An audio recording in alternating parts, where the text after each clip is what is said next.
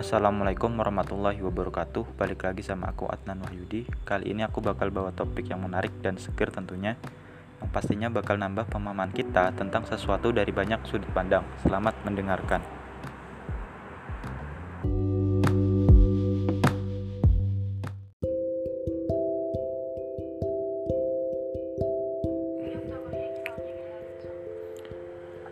Sukacita berpuasa Abu Umamah meriwayatkan, aku datang kepada Rasulullah dan bertanya, perintahkanlah aku untuk melaksanakan suatu perbuatan yang akan membawaku ke surga.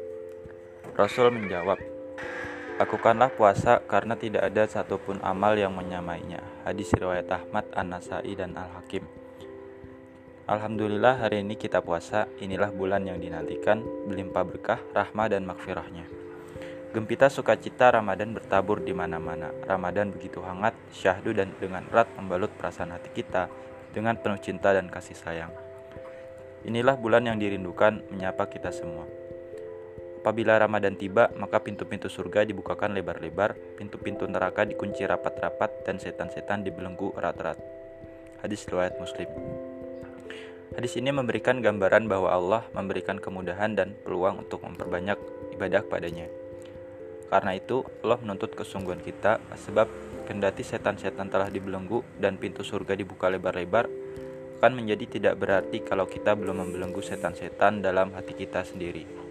Pintu surga yang membelengak justru kita tutup kembali rapat-rapat. Setan di dalam hati kita itu adalah kesombongan, merasa paling berjasa, kaya, pintar, berpengaruh, suka memaki, menghina, menyepelekan kemampuan orang lain. Tepat kalau Nabi mengatakan, Barang siapa tidak bisa meninggalkan perkataan kotor dan perbuatan kotor selama berpuasa, maka Allah tidak sedikit pun menginginkan dia untuk meninggalkan makan dan minum atau berpuasa. Hadis riwayat Bukhari. Sejatinya, kegembiraan kita menyambut puasa harus dibuktikan dengan perbanyak ibadah. Sedetik pun di bulan ini tak ingin kita lewatkan sebab Ramadan adalah momentum tak tergantikan.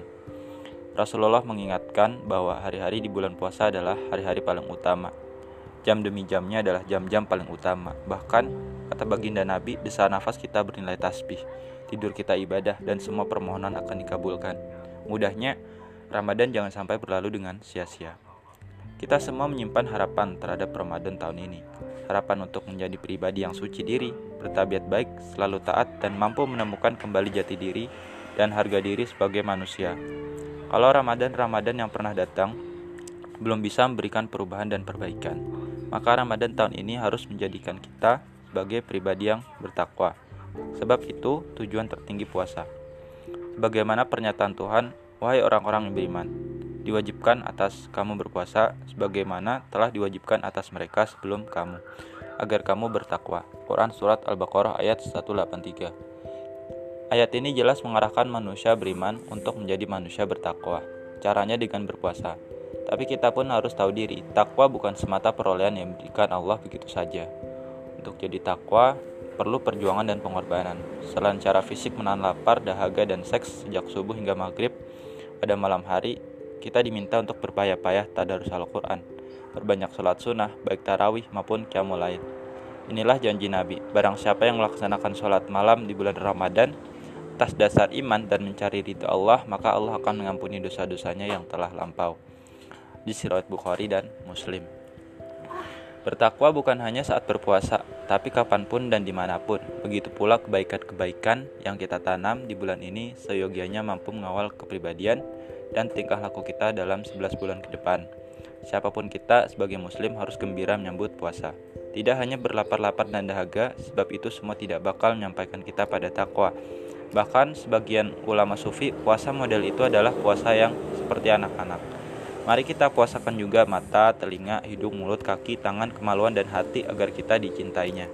Bila saja seorang hamba telah dicintai Allah, maka dalam sebuah hadis kutsi, Allah berfirman, Kalau aku sudah mencintaimu, maka ketika kamu melihat, sesungguhnya kamu melihat dengan penglihatanku.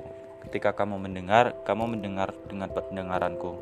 Kalau kamu minta pertolongan, akan kutolong segera. Dan jika kamu minta perlindungan, kamu dan akan aku lindungi. Hadis riwayat Bukhari. Mudah-mudahan pada puasa tahun ini kita benar-benar akan memperoleh cintanya dan dapat gelar pribadi bertakwa sebagai bekal menghadapnya. Seperti Allah tegaskan, Berbekalah kamu, sesungguhnya sebaik-baik bekal adalah takwa. Quran Surat Al-Baqarah ayat 197 Jadi tidak ada alasan bagi kita untuk tidak merasa gembira dengan datangnya bulan puasa.